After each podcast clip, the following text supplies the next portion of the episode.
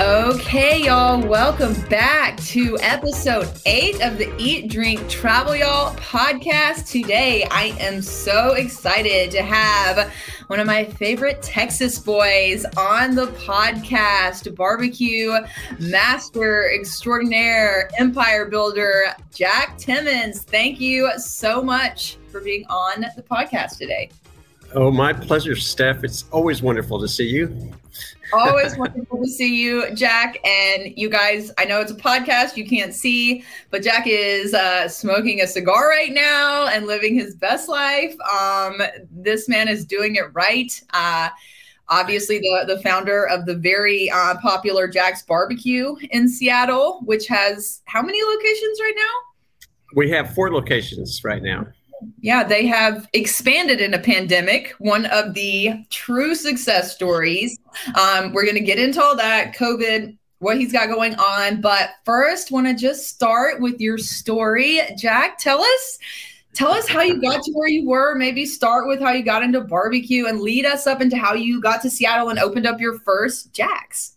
Yeah, well, it's a it's a fun story. I was born in Texas, Dallas, Texas and barbecue's part of your life, just like eating salmon in Seattle, right? so it's one of one of the food groups. And I uh, studied engineering at Texas A&M. I got out to Seattle on a job with Boeing 30 years ago, a long time ago when I was still a kid, and uh, settled down and was a computer dude. Um, worked at Microsoft for many years. Always had a little barbecue pit in my backyard. And it's kind of funny because I, I tell people pits are like boats and motorcycles. You always want another one and a bigger one. So I went through this evolution of barbecue pits until they got almost too big. And my wife started yelling at me. And then um, I was following Daniel Vaughn, who's a, uh, a, was a blogger, a barbecue snob in Twitter and whatnot. And uh, he was going deep into Central Texas barbecue. And he'd reviewed over 500, 600 barbecue joints in Texas at that time, this is 10 years ago, Jesus. and uh, introduced me to Aaron Franklin, you know, and all these people, mm-hmm. like these barbecue superstars. And then he mentioned uh, a barbecue summer camp.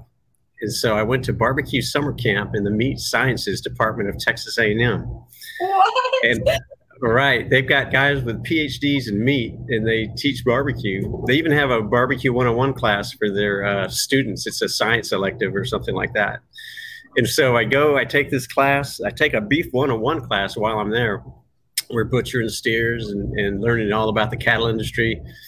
And then I went to Austin for a week, and a couple of buddies flew down from Seattle, and we toured all these super famous barbecue joints in Central Texas, which is the area around Austin.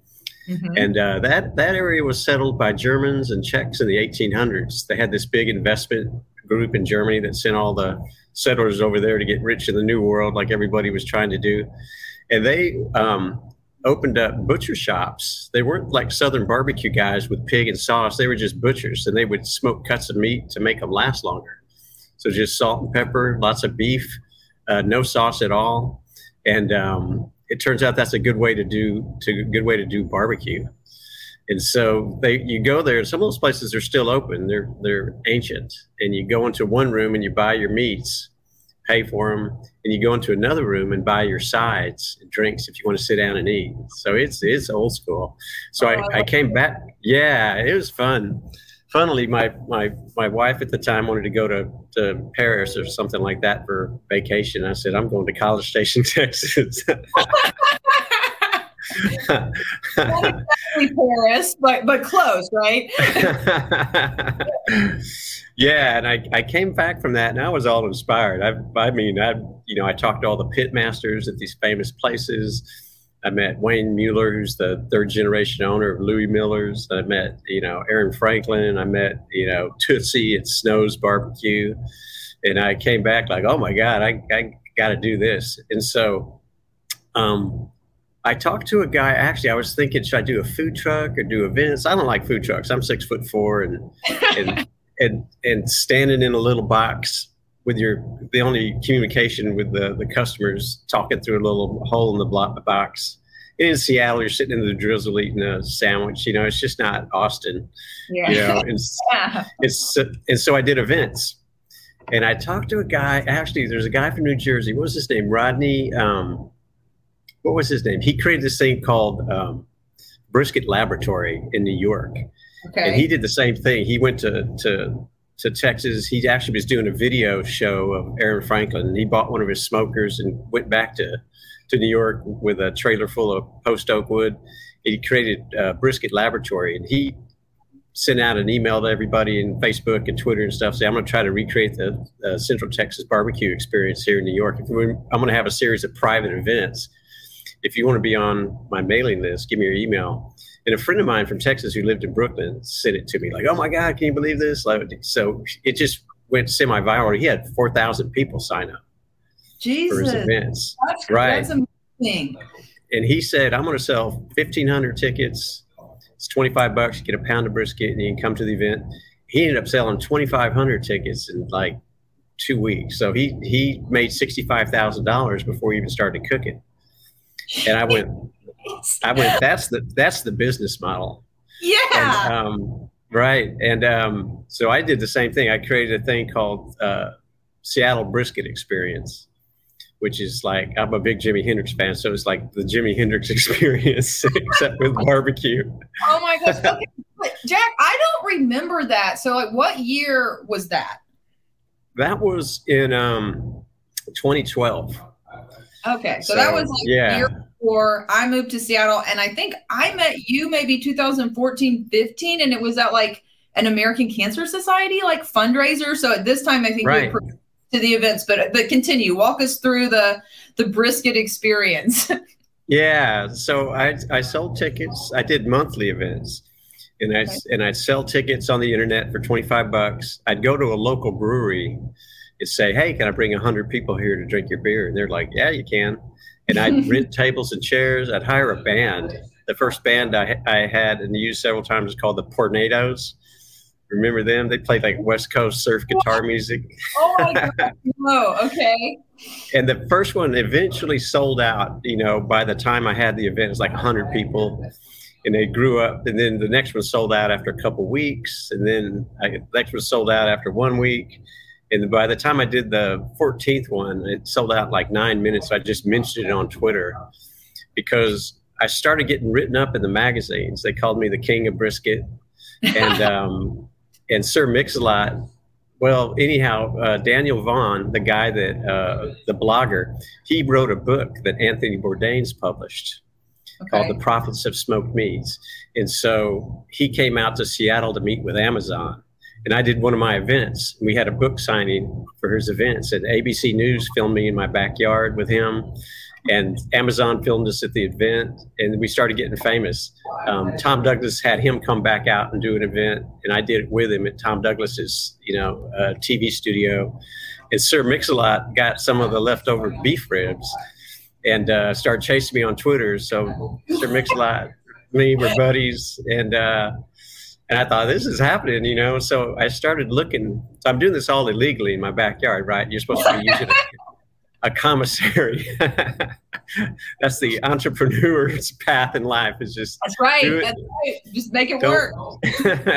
ask for forgiveness. And uh, I was looking at commissaries. They're kind of expensive, like 2,500, 3,000 a month. I thought, well, God, for that price, I could just rent a little restaurant somewhere. So I started looking at little restaurants. And the place on Airport Way was a was a dive bar called um, Bogarts. It had been Goldie's. It had been an Italian restaurant. But anyhow, I I, I was going to rent it, and um, they started getting offers from like strip joints and, and punk rock clubs to buy it. And it was this old couple that had owned it as a restaurant. They said, "Why don't you just buy it?" So I got a bunch of buddies. We all chipped in and bought it, and opened a restaurant. I never even worked in a restaurant. Um, but my, my investor buddies, because we bought the property, they thought, well, if this barbecue dude doesn't work out, at least we own a piece of property in Seattle, so it can't be all that bad. So there you, there that was go. that was that was in 2014. That's when it started. So okay. I I remember that. I remember when you guys opened. Um, obviously have been there many times and and yeah so you so you opened 2014 i mean i feel like you guys were just like immediately busy and popular but that was a while ago so maybe maybe refresh my memory but i mean i think we can both agree that especially before you came along. Um, Seattle's a little lacking in the barbecue department. yeah, I mean, I'd lived here for a long time, and it was what I'd call Southern style, which was pork and sauce, and everybody was excited about their sauce, and they'd often bury the meat in sauce. And yeah. the Central Texas style was this, you know, clean, you know, piece of beautiful brisket with just salt and pepper. Um, they'd give it to you on butcher paper with pickles and onions and a piece of white bread. I mean, they were Germans; they didn't eat corn. You know, yeah. they, they they didn't have cornbread. They'd give you white bread or crackers and so I knew that style would be appealing to people because I had a lot of friends in Seattle who, who said, they, I don't like barbecue, but they didn't like it because it had a sweet, spicy sauce on it. Mm-hmm. And I mm-hmm. said, well, this is, this is more about smoked meats. And so, um, and by doing those events, I tested the concept and I built up a following. So by the time I opened, I had a line out the door waiting to get in. So we started off pretty well because of the that year's worth of events that I did. Yeah, and you had a nice little you're one of my Twitter guys. One of my, I feel like Twitter is a dying platform out there, but you're, we tweeted each other sometimes, and and and uh-huh. yeah, you really did build up a following, a following there. Which you know, Twitter is still a very powerful platform, even though the, the hospitality, especially the food and restaurant industry, gets very focused on Instagram because of the the photos. But Twitter is still mm-hmm. a great way to to communicate. Yeah, I mean, in in and Twitter was really about communicating. Like you tweet something out, people would ask you questions, and you talk to them, and all that kind of stuff. So it was more engaging that way. And Facebook has become that for me now. Like people post comments and talk about it. And Instagram is more just photos and videos now, and, and it's mm-hmm. it's fun to look at. And they're different experiences, I guess. Instagram's just for kind of browsing, and Facebook's for chatting and Twitter's for getting into arguments. yeah, don't don't you know it? Oh man. Um, well, okay, so so you're you're you're you're open. Your first location. You're you're busy. I remember. I, I wish I could remember the first time I came by. I and I'd had your food. I know at events, but I remember I to take some photos with you, and I don't know, it was just for fun. It wasn't really like a, specific. I think I was writing on. Oh, I was writing something on bourbon cocktails in Seattle, maybe right. 2015, and you guys were doing a like a smoked orange peel old fashioned. Is that what it was? Yeah, that drink became kind of famous. We had yeah. Uh, some booze magazines the, come and take pictures. Blog, Jack, right? It was the blog I wrote that that propelled yeah. it. Yeah, you did. You did. I owe most of my success to you because that uh, you oh, made Jack, that. Dr- Flattery will go everywhere, Mr. well, it's true that that you were the first one to write about that drink, and it became our number one cocktail. Still is. I mean, we we smoke oranges in the our, our, smokers are 22 feet long and four feet in diameter. They're giant right? We do about three or four tons of meat a week. And um, at the far end of the smoker we slice oranges in half and put them in there and and um, whoops, just a second no worries earplug fell out we can edit that out, but I might just leave it in. You know, it's real life. People. This is this is the the pitfalls of of podcasting right here. I haven't quite figured out the ear things. I need some of the little ones that hook on for doing sport. Yes. But um, yeah, so, the the you smoke the oranges. We also smoke brown sugar. We put it on sheet trays and smoke that for hours, and then cook it down into a simple syrup, and it comes out like a caramel molasses. That's our that's our um, sweetener for that drink um, with the orange and bitters and whiskey, of course. And we get cherries and we soak them in brandy or bourbon with uh, clove and allspice and stuff like that. It, it's delicious, and people still order it all. Make me want a cocktail. It is what is it? Nine fifteen in the morning. It's too early for, for a cocktail. Is it though? Um, and and it's still on the menu, and it's still very popular. It's still number one. Yeah, right at the top. That margaritas, Shiner Bock beer.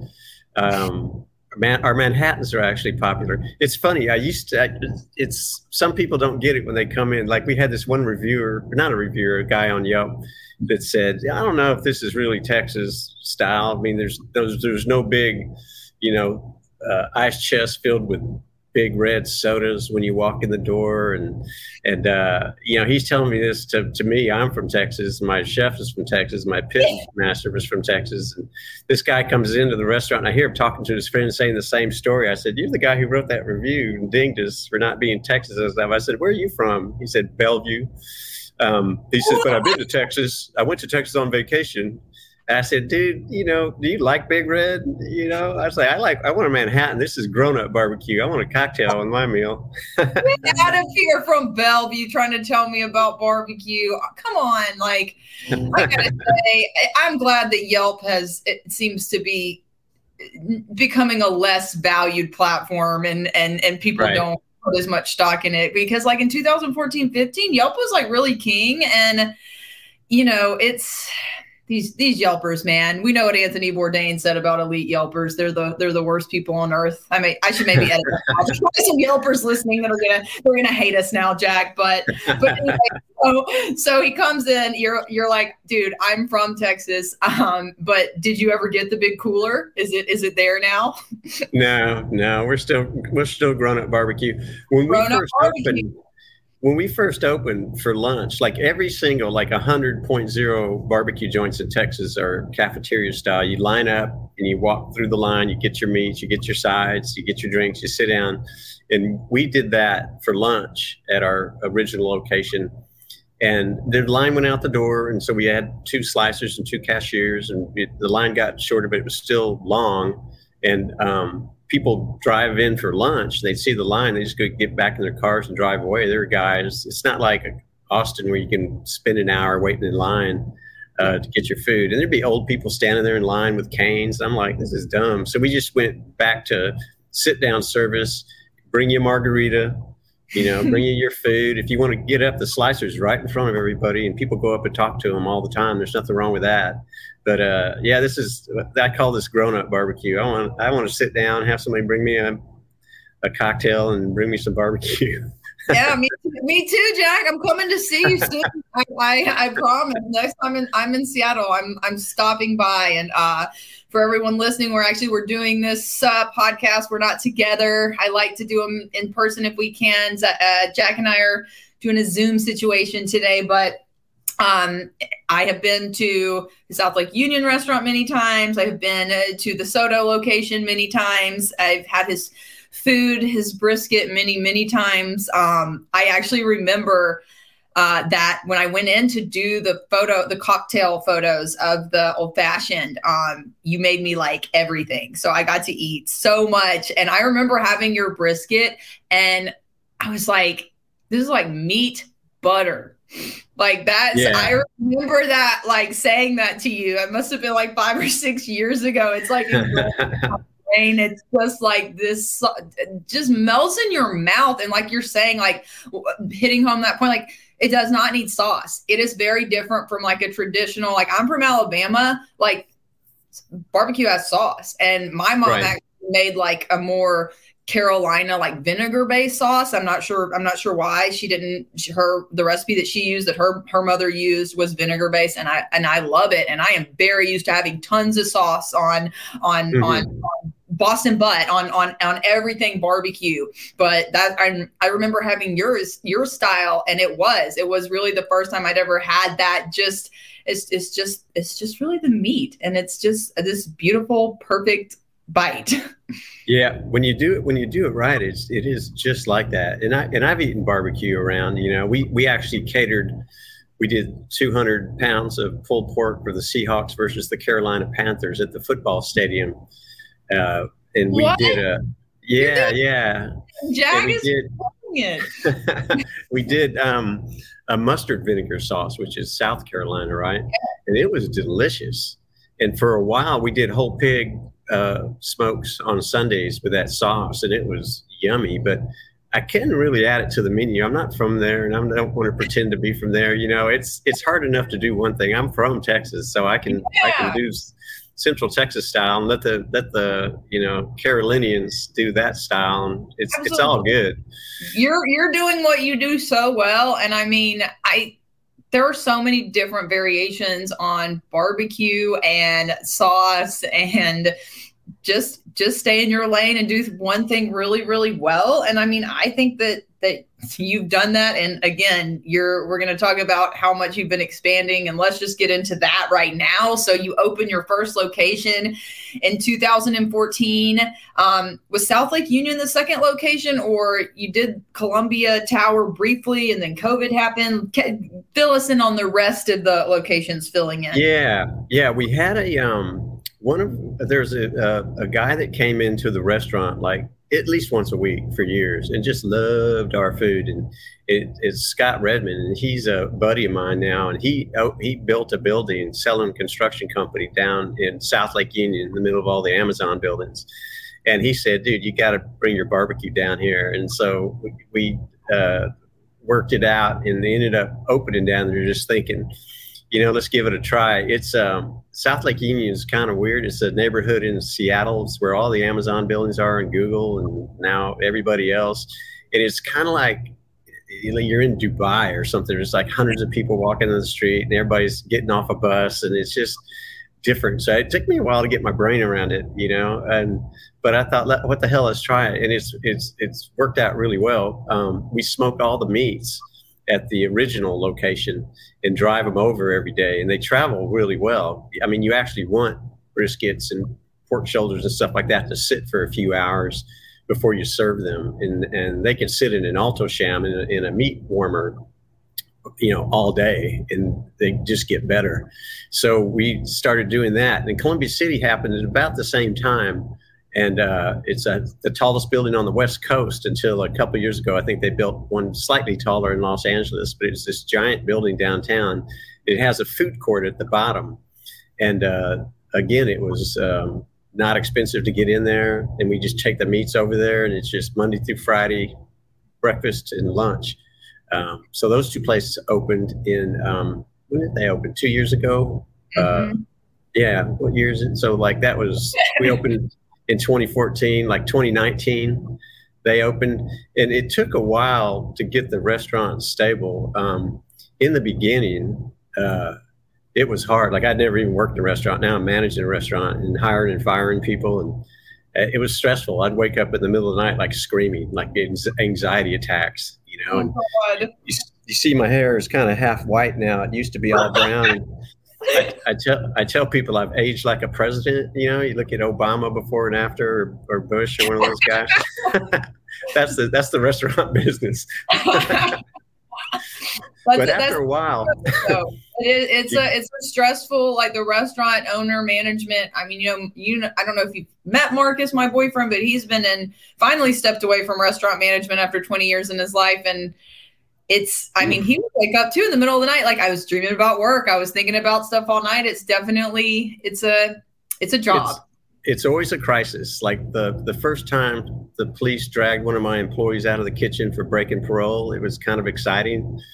You know, like Jesus Christ, you know, SWAT SWAT team comes in and grabs this guy and drags him out. I'm like, holy shit! And then it happened like a year later. They staked out another guy for doing something wrong, and I was just like, you know, I just told the kitchen, "Hey, Bobby ain't gonna be in on Monday, y'all." You know. Got hold. Oh my gosh, I, have never seen that happen at a restaurant, but I, I'm sure it does. I am sure it does. Well, well, so you get you get these other locations open, and and South Lake Union is, I mean, it's still open and going going very strong over again in Amazon Amazon land, which is always if you're from the Seattle area, it's kind of a weird place to put a restaurant because there's a lot of people there working downtown and there's starting to be some residential stuff but it's not until recently really been a place where people actually like go out. So it's right. changing a little bit but i mean I, I every time i've been in there you guys have have been busy. Yeah we were we were like all the places down there were busy at lunchtime and then at dinner, it was kind of different. And, uh, you know, I talked to Tom Douglas about this. He's a restaurant owner in Seattle and had a lot of restaurants until recently. And he said, yeah, you don't want to be down there At dinner time. People aren't, it's because it's offices and apartments. It doesn't have movie theaters. It doesn't have music venues. It's not a real neighborhood. It's kind of a working neighborhood.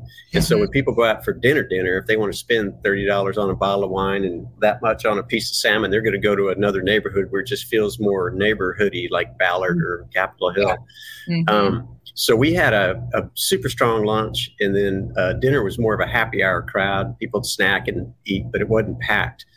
And then when COVID happened, you know, none of those people went to work, and so it all kind of died but our dinner takeout business went through the roof. Like, you know, all the restaurants shut down and all those people were still there in apartments. I know what they did. They went to Whole Food down the street and bought a, a, chicken for 30 bucks and brought it home and cooked it once and went, the hell with that. You know, they're, they're just not the kind of folks who are going to cook dinner every night like ma and pa, right? So they started ordering to go and our to go business went through the roof. So dinner now is our busy time. That's incredible.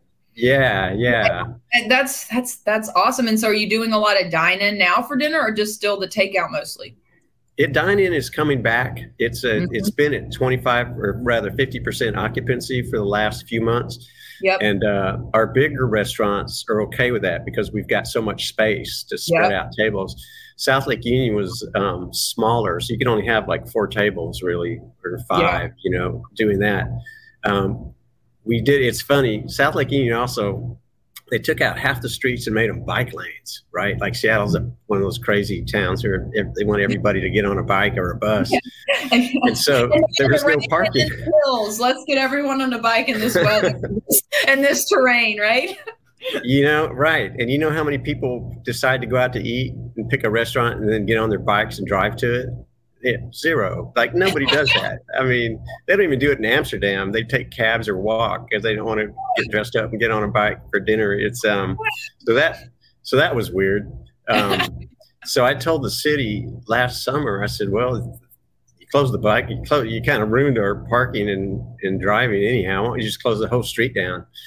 And you know Seattle's a hippie town, so they're like, "That's cool. Let's close the whole street down." So they let's make it a pedestrian place. So now it is. They they closed the street down in the last summer and this summer too, and so now we've got outdoor dining in like a park-like place in the street. So it's it's cool. They right. they had to leave they had to leave the bike lanes open though, so you have to dodge bikes. You have to look out for the bikes. Just look out for the bikes, guys. Well, the, you're you're starting to hit on like a lot of how your business um, shifted when COVID happened last year, and you know, you guys were really, you know, if you follow Jax or Jack on social media, um, you guys were one of the first real restaurants that I saw really pivoting to you know, feed frontline workers, think outside the box, like stimulate your business by, you know, you were taking donations to feed, you know, hospital workers and mm-hmm. you carried really well. Like you said, you were able to shift to to take out really easily. Um, t- tell us just a little bit about like, I mean, I know you were absolutely the first restaurant I saw that was like, we are going to drop off 50 meals to this hospital if you want to buy one. Like, you were the first person that I saw doing that anywhere. Like, where, tell us a little bit about that inspiration and just like the, the pivot when COVID hit, because you guys did such a good job with it. Yeah, my, my, my girlfriend, now my fiance. Um, oh, congratulations! Yeah, yeah. She's a she's a doctor at Swedish Hospital. She works in the intensive care unit, so she's in the ICU. So she was in the COVID, you know, hot zone. Yeah. And so she's one of those people coming home with a mask burns on her face and working 16, 18 hour days. Just, you know, so I said, can I bring you some breakfast tacos? She's like, hell yeah, you can. So we, we, we take our brisket and our smoked sausage and stuff and put them on a, you know, in a tortilla with eggs and cheese and, and potatoes and people love them. And so you bring, yeah, we, we brought them and the first time I, I didn't know, um, you know, I just gave them to the people at the at the front door, and all the ER people, the emergency room people, ate them all. So I had to get extras next time to make it up to the ICU, the next floor up, right? oh, what a wonderful thing to do, though. And, and well, yeah, it was sweet. Girlfriend doctor, so I'm, I'm, i love this story. Of course, that's what inspired it. So. So you're yeah. like waking up the first time. I got to come back with more breakfast tacos. Right right and then and then people said can i chip in on that and so people started i said yeah I want, you want to buy some tacos for somebody so we just started doing it for everybody and then we got into some of the um, some organizations actually started doing it frontline foods mm-hmm. which started, I think, in San Francisco. Uh, Larry Morris here in Seattle opened up one of those, and he'd raised money from multiple donors and give it out to multiple restaurants. It just became a thing where everybody started doing it, which was wonderful for us because we, you know, we went to 30% of our sales when it first, when COVID first hit. And that, you know, when people started buying uh, breakfast tacos and lunches from us, it kept us, totally kept us, you know, from going out of business, which was a big deal. We also did some other things. Um, because the dinner business was a little quiet, you know, like I was saying, and um, before COVID, um, we, we created a ghost kitchen, which is uh, you run a separate restaurant out of the same restaurant, mostly for delivery uh, food guys. So the delivery apps, you just look on. So I was going to do Tex-Mex because that's the other thing that I'm, I'm passionate about. and uh, but my head chef, Stu Navar. Do you know Stu? You know, you know I love Stu. Stu. Stu and my boyfriend worked together for a long time at Local 360, and we love yep. him and wife. So, hi, Stu. We love you. Hope you're listening. yeah. He said, Well, I tell you what, it's uh, Tex Mex. We'd have to do rice and beans and, you know, extra salsas and all this stuff. He says, Why don't we do fried chicken? So he's a Houston boy and he's, uh, you know, a gourmet chef. So we started getting like super fresh, giant, delicious tenders and brining them, soak them in buttermilk, frying them twice. And we created a restaurant called Jack's Chicken Shack and it has its own website and stuff. But we use the same sides. So for the kitchen at South Lake Union, which is tiny, um, you know, uh, corn, um, cornbread, uh, coleslaw, potato salad, beans, all that goes fine with fried chicken. So we started a fried chicken business out of there, and that started taking off. Um, we did another thing too, so I could hire back uh, all the employees. We laid off like 60 employees right when it happened. It kept the managers running the place.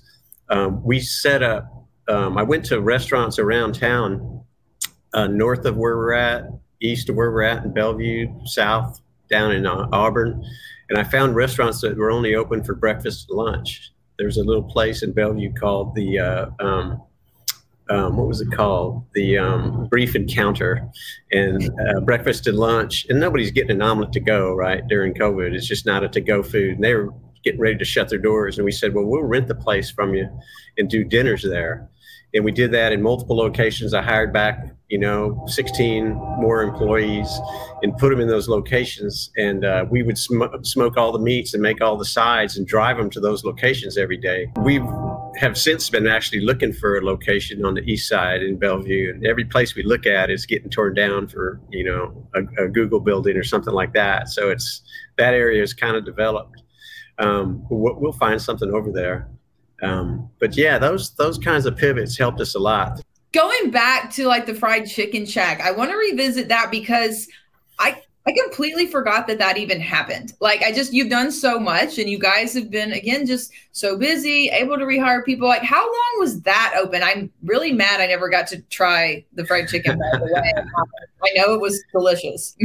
yeah, it, it started right about when COVID started. I mean, we were, we were talking about doing it. And then when COVID hit, we went, oh no, we got to do something dramatic here. And so we kicked it off right away. So it's been running for over a year now and it's, and it's um still, it, still going. Yeah, it's still going. It's run out of South Lake Union. Um, the funny thing is that, of course, our customers come in to the to the South Lake Union location to eat barbecue, and they see us frying chicken. They can smell it a block away, and they like what? So they started demanding it. So we put it on the menu there, so you can eat barbecue or fried chicken at that location. What? And, um, I didn't know that. You didn't tell me get my fried chicken fix at the South Lake. You know, I'm always in that area when I'm when I'm in town. So I. It's, it's good. Like we've got four different kinds of sauce, and it's like the way we fry it twice and everything. I mean, it's it's really good. So That's the might, do it. Might, there might be a fried chicken standalone restaurant in the future. Oh well, we need we need more fried chicken in our lives, Jack. Okay, so um, please, please help us make that happen. Um, and and speaking of, so so things are going. I, Yeah, okay. I I've got to have this fried chicken first of all. I did not realize mm-hmm. you could get South Lake Union location. So everybody, there's your little Easter egg to take away from this. I think if you're in Seattle, go to the South Lake Union uh, location and and and get that. Um, Well, okay, so things are just like moving along, COVID, and then you open a new location during COVID.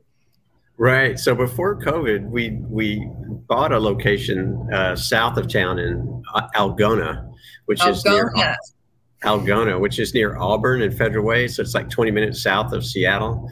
Mm-hmm. And uh, I, I, had actually never heard of the town named Algona. I never heard of it either. When I saw y'all were moving to Algona, I was like, where the hell is he going? And like this great photo of Jack on Jack Instagram of you standing on the side of the road and it looks like you're hitchhiking with your thumb out and it's like saying that you're going to Algona. And I'm like, where the hell is he going? I actually put another picture up on Instagram of a map with Algona with an arrow pointing to it. With like, this is where it's at, everybody. It's it's just right off of uh, Highway 167, and it's you know, Seattle's such a boom town and it's so expensive. And, you know, most of my staff, the restaurant business, you know, you don't make a lot of money. They all live south of town. You can so afford to live in Seattle and it's, it's we moved to Walla Walla. right, right. It's it's out of control. And so I knew the whole city's moving south and and half my staff lives down there and we were, you know, looking for a, a place down there and this place came up for sale so we bought it. It was an old dive bar, just like our original place. That's kind of our our thing. We buy old dive bars and turn them into barbecue joints because it's it's not that hard, you know. Paint paint the paint the walls and hang a jackalope. it's a great business model and one that has clearly served you well. And mm-hmm. okay, Jack, so remind me, like, when did that open? That opened last uh, November, actually on Halloween night, and. Okay. Uh, it was 50% occupancy for uh, that for about two weeks and then the governor shut it down again and, and then winter's coming and so we put up a tent and got some big heaters and everybody moved outside and uh, so king county where we're based in seattle is like crazy regulation. It's like san francisco or new york. It's just one of those towns with too many you know cooks in the kitchen and so they're constantly harassing us, like the pop ups that we did, like the one in Bellevue and Ravenna and down south. Um, some guy called us from King County, a food inspector dude, said, Look, you can't, we don't have a, a permit that allows you to do a long term pop up. And I said, Well, we've got a restaurant license and a catering license, and the people we're sharing the kitchen with have a restaurant license. Like, what do you, what do you want?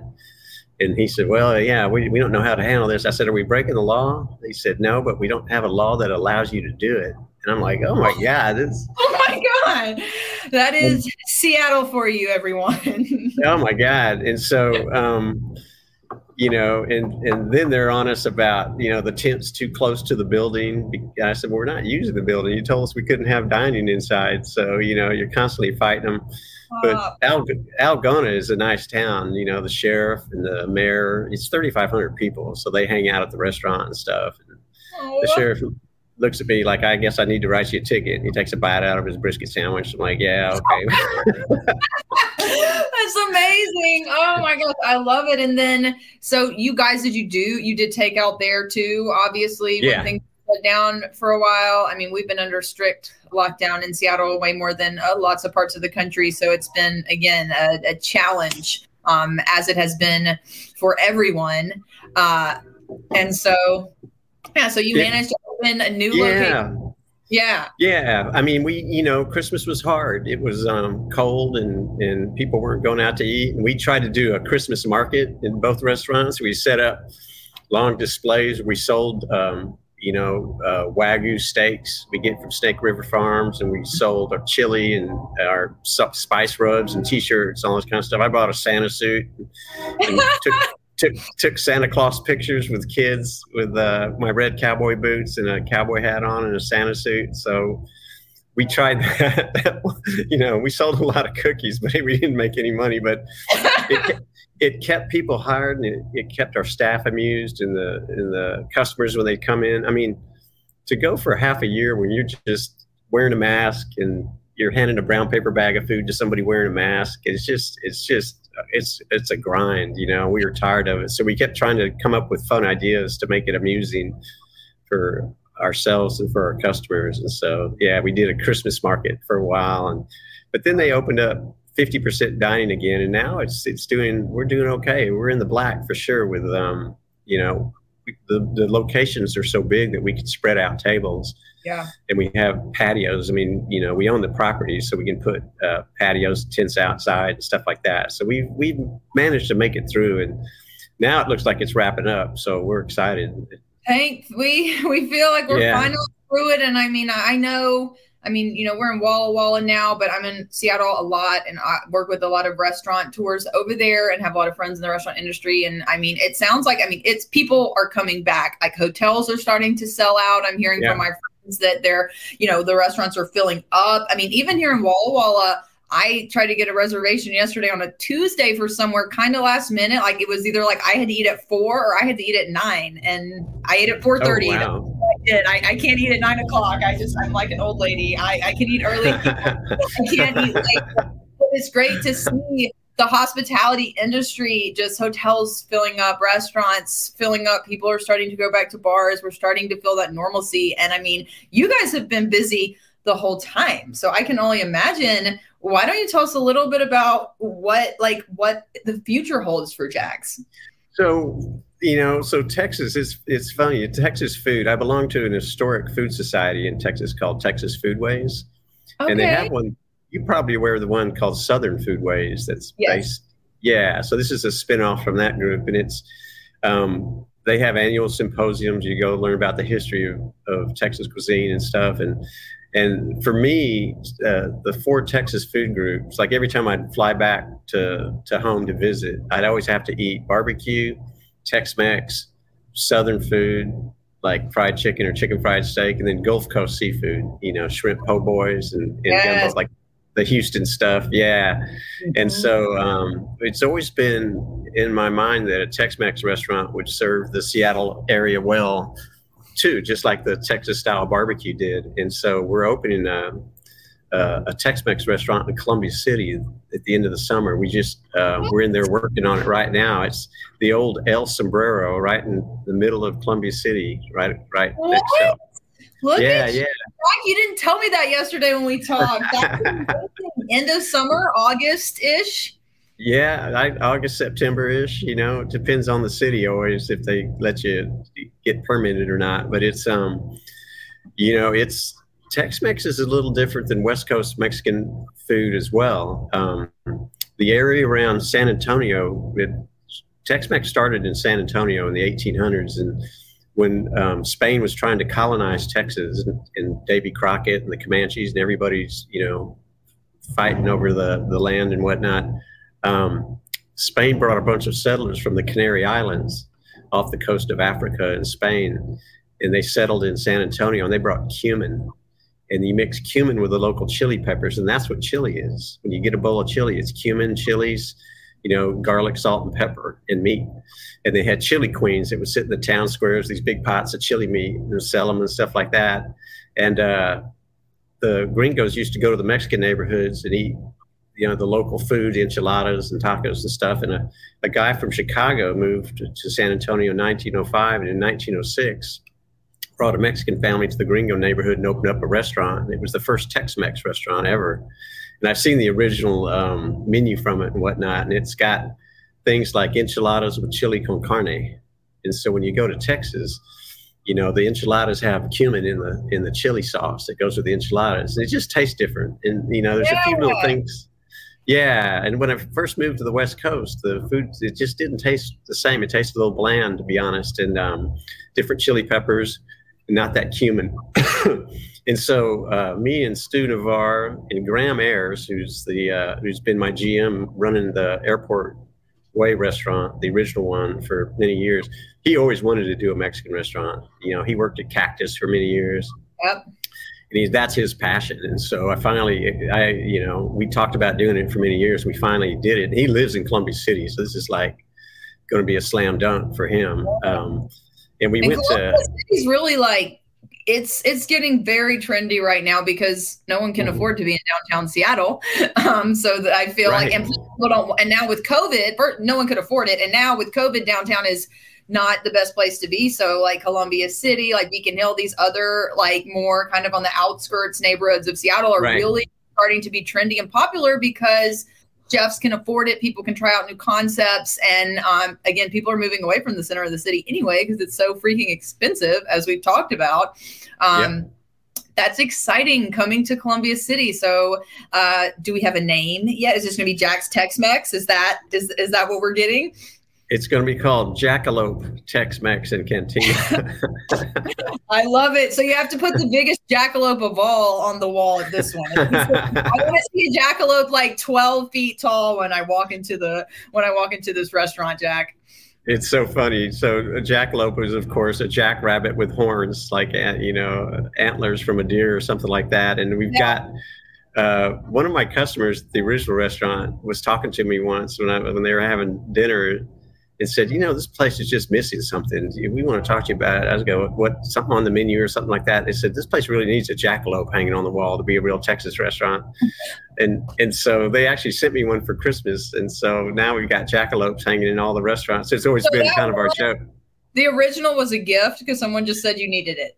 Yeah, and I, you know, it's true. I did need it because they are. You always see them in, in Texas barbecue joints and and whatnot. And uh, it, that was funny. And some of my wait staff, of course, look at it like, "Is that thing real?" You know? oh, oh yeah it's definitely a centerpiece. It's definitely a statement piece. Um, and I, yeah, you definitely, it was definitely needed. So a big thank you to that very concerned, concerned guest of yours. That's, that's amazing. I, what, what a great story. Um, so okay, so we're gonna look for the Jackalope Tex-Mex to be, and I mean that's something like I can't even think of a Tex-Mex restaurant in Seattle off the top of my head. Like I, yeah, they're they're they're around, but it's um you know, I I haven't frequented them over the years. When I first moved to Seattle years ago, they weren't around at all, and yeah. I think they're around. But um, you know, we we uh, Stu and Graham and I and Josh, who's going to be the kitchen manager there, went to uh, Texas just a few weeks ago. We went to Houston, San Antonio, and Austin. We ate at 22 Tex-Mex restaurants in three and a half days or research. What? Why? Where's my invitation, Jack? That sounds. that I mean, fun. it was so fun, and we learned a lot.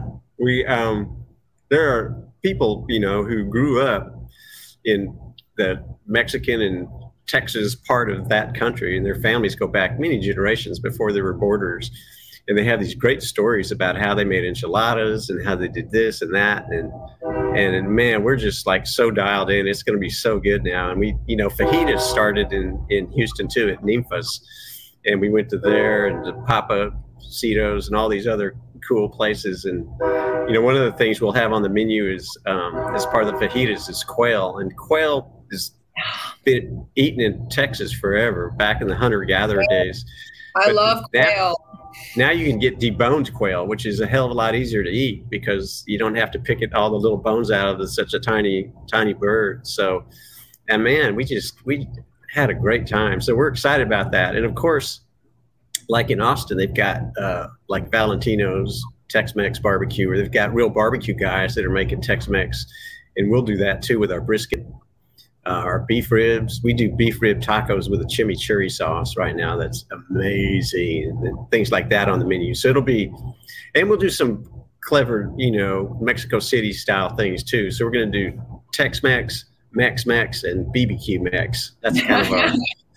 our blend. I love it. Mex Mex, BBQ Mex, and Tex Mex whatever whatever you're looking for you'll be able to find it here gosh barbecue adventure next time you go i'm i'm i'm going with you uh you have to tell me did you guys did you say you went to austin or san antonio yep we went to houston austin and san antonio Spinning. You, what is the name have you eaten at the restaurant uh cured in san antonio Oh no, I haven't. I, I, ate there years ago though. That's a good place. That's a good meat well, place. They do for happy hour. They do. Is I think it's twenty five cent. It may be fifty cent fried whale legs for from like mm. four to mm. six. And so every time I go to San Antonio, that's the move. oh it, man, it's, it's delicious. Um, yeah. Well, well, okay. So exciting! You've got so much going on, and I mean I think the great thing about you guys is that you're making amazing food, but you're just a great part of the community. Such a, I mean, all this things that you've told us about keeping your staff uplifted, keeping the community uplifted, feeding, you know, the frontline workers. You guys have just contributed so much um, to Seattle and and maintain that positive attitude, which was so hard to do the past uh, year and four months or however long it's been at this point. Um, Jack, tell us, you know, you got the Tex Mex. Is there anything else coming up that we want to talk about, or we're good? Well, you know, I've got some investors that want me to open eight more uh, barbecue joints around the Northwest, uh, Boise, Spokane, uh, anywhere else we feel like they could fit one. So we're looking, we'll probably grow. We've got Walla Walla, maybe. yeah, I, Walla Walla. I, I was there um, a year ago. Actually, I went to Hattaway's, which was amazing. Oh, good, right? Oh my God, that's so good. I saw that on your I saw that on your website. Yeah, that that's a cool place. Yeah. And um, I, it seems a little small. You know, it's kind of seasonal. Like people go there in the summer and stuff. I don't know if it's big enough to support a restaurant. It seems like one of those towns where everybody has three jobs, you know, to make it work. well, and, and everyone's got a job in wine here, but I'm telling you, Jack, we don't have a barbecue place. So I think if you come here, it will will do quite well. And actually there's I won't name names, but a lot of, of bigger chefs and a lot of people you know have have been looking at spaces here because I do think that a lot of people are just COVID kind of made everyone rethink things and we're all, you know, yeah. looking like maybe moving out of the city or slowing down a little bit. So it's going to be interesting to see how now that you know it's actually going away. But I think that some of these trends, how they eat out, how they, like I think some of that stuff is going to stick around. It's going to be it's going to be interesting to see. I think we know for sure that you guys are going to be successful. And I know that I would love to see eight more Jack's barbecues around the Northwest. Um, you guys are going to over the next couple years, huh? yeah, yeah, it's fun. Well, we're at that point. We've got people like Stu and Graham that can run the run the show, right? It's, it's uh, mm-hmm. so you can, and they want more responsibility and stuff. So it's fun to grow the the management group too, and let them take the reins and get some ownership, and you know. And, and have some fun, and so I'm still just doing this for fun. It's it's uh, it's it's it's uh, my livelihood. You know, I depend on it, but it's it just seems quite whimsical. I, I was in um, in the I'm I'm helping build a school on an island off the coast of Cancun called Isla Mujeres. Yes. And my my uncle was a priest who taught at a school, and so all my life I wanted to do something like this. And I go there on vacation. I meet this priest who's like super cool, and he said that's exactly what I'm doing. And um, so we're we're I've been raising money. I created a 501c3 it's called the Yucatan Education Project. We've raised about 800 grand and we're almost done building this little college. It's going to be on this island for the kids so they can learn English and computers and hotel management and whatnot so they can participate in the economy that's just, you know, busy all around them. But I remember sitting on the beach drinking a margarita there and holding up the margarita and just looking at it and going, "Wow, you know, brisket paid for this. That's kind of amazing that I can, I can, I can make, I can make a living doing barbecue. It's cool. The power of brisket, and, and you know, just another, you know, mentioning this this school, like Jack, you just have such a big heart. I I remember, I don't know, what couple years ago, pre-COVID, I came to one of the fundraisers that you were doing for this. Had the pleasure of, of photographing it and hanging out with you guys for a few hours and and you do. You just have you just have such a big heart and i know that's been a, a big part of your success. Also you make some pretty damn good barbecue brisket um, and some pretty good uh, smoked orange old fashions as well. Um, people don't forget about those but uh, just want to really thank you so much for taking the time to be on the podcast. I know you are very busy. Um, you guys can follow Jack's Barbecue on Facebook, Twitter, Instagram. It's at Jack's Barbecue. Um, be prepared to be hungry. Uh, Jack, thank you so much for being here today. Well, thanks for talking to me, Steph. I appreciate it. You've made me interested in Walla Walla again. I'm going to go out there and and eat at Hattaway's and go to um, bacon and eggs for breakfast, yes. right? Yes. Okay. Well, you let me know when you're coming and we will go wine tasting. Is that a deal? That's a deal. Guaranteed. Okay. okay. awesome. Well, hey, Jack, again, thank you so much. Again, you guys, um, at Jack's Barbecue, follow him for all the delicious things and look out for the Tex Mex in Augustish of this year. Jack, thank you so much. Thanks for listening. Thank you, Sam.